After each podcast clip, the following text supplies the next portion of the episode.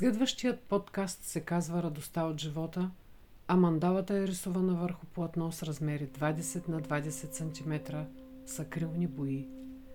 Предназначението на тази гъчна мандала е да ни напомни кои са важните неща в живота и да ни върне изгубената радост. Да празнуваш живота, който тече през теб.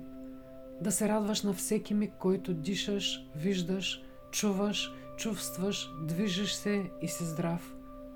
Да цениш цялото това богатство, което ти е дадено с самото ти раждане и което си дошъл тук да преживееш, осъзнаеш и увеличиш.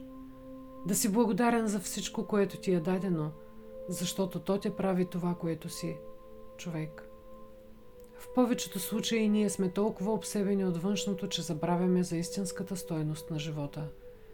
Погълнати от страховете си, ние се превръщаме в техни роби и позволяваме да ни управляват, без да осъзнаваме, че дори и да имаме всичко, което пожелая умът ти, пак няма да сме истински щастливи – ако не осъзнаваме дълбоката и истинска връзка с живота.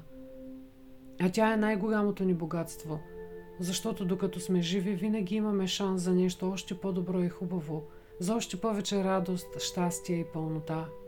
Ако признаваме, уважаваме и осъзнаваме този живот, той ни се отблагодарява, като ни дава още повече моменти на чисто щастие, отвъд мислите и желанията на ума.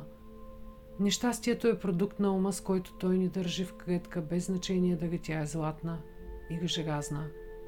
Искаме ga да излезем от клетката, трябва да захвъргам оковите, с които ни държат в нея и да се научим да живеем заради самият живот и да го празнуваме.